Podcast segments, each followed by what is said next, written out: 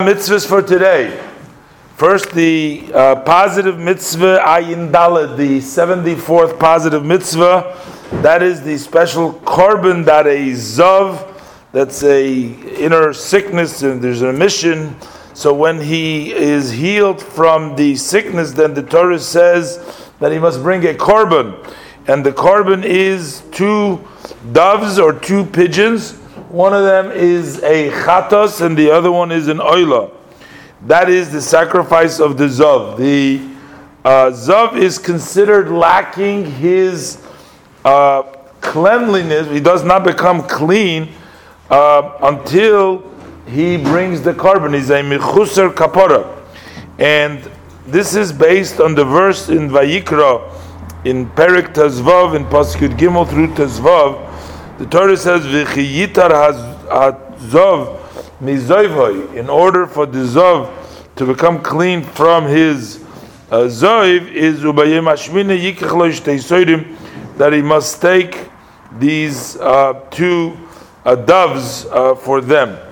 Um, now I said become clean, but if he was like we're learning in the beginning of uh, brachas that he would become actually permitted to eat uh, truma even with uh, tzei but still he's considered to be mechusar kapara, lacking atonement until he actually brings the other uh, the korban as an offering during the daytime. Mitzvah ayin zayin that is the seventy seventh positive mitzvah, and that is the korban of a metzora that he brings the person who has a sickness and illness of a leprosy uh, so when he heals from that leprosy, the Torah requires him to bring uh, sacrifices. Those basically include three animals.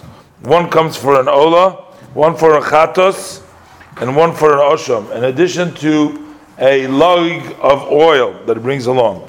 A uh, if he is poor, then he would bring one animal, a sheep, namely for the osham, and then he would bring two doves or two pigeons one for an oilam, one for a chatus. This is also the other case, the fourth one who is considered mechusre kapara. They're still lacking a atonement until they actually bring the korban, meaning just going to the mikveh and just waiting till the nighttime isn't sufficient.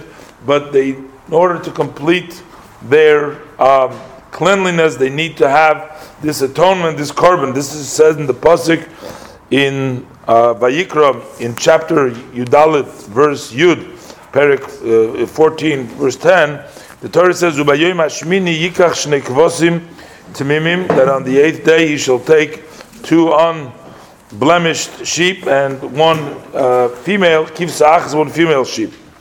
Now the Rambam says like this: Somebody might argue, how come we don't count uh, all these that are lacking atonement, such as the uh, the zav, the metzora, why don't we count them all as one mitzvah? Say that uh, that you need to bring a korban for mechusre kapara uh, until you bring the korban, because in essence it's really one concept, which is a general concept that is that they lack atonement until they bring a korban, uh, and this would be a type of cleanliness uh, from uncleanliness is one way of cleaning yourself is by bringing this korban.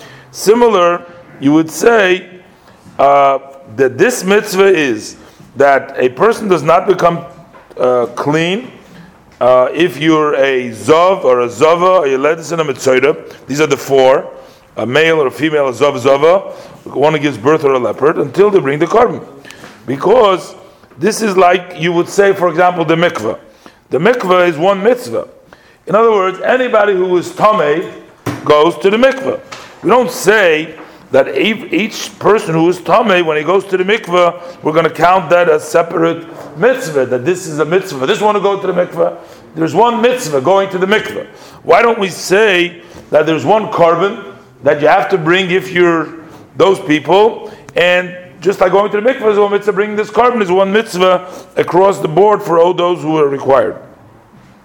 He says, really, Hashem knows that this is actually the way it should have been. Had it been one sacrifice, that all of these four who are lacking atonement would bring one korban without a change. Just as when you go to the mikveh, there's one mikveh for all people who are Tomei. And that's obligatory for every Tomei. It's the same mikveh, it's one mitzvah. But since there is a different type of a korban, as you see, so therefore we have to count each korban, we're forced to count it independently. Because the item with which one's atonement is completed is not the same that the other ones. It's a different korban, and then that would be like different types of uh, of waters. Uh, that there's uh, uh, other other kinds of, of, of, of, atonements, and the four uh, types of mitzvah, which the, the, four different types of mitzvah, which are three mitzvahs, even though each one of them is coming to be mitarit meim. Uh, the, the, Rambam concludes that these four types of mechusre uh, kapora have been explained, their laws and the laws of their sacrifices in general in detail in the first and the second chapter of the tractate of Krisus, and in the second chapter of the tractate of Orchin and Zevachim, and in the eighth chapter of Nazir, and at the end of Nagoyim and the tractate of Kanim, and in many areas that are scattered in the Talmud but uh, most of them are in those places that we have just uh, referenced to.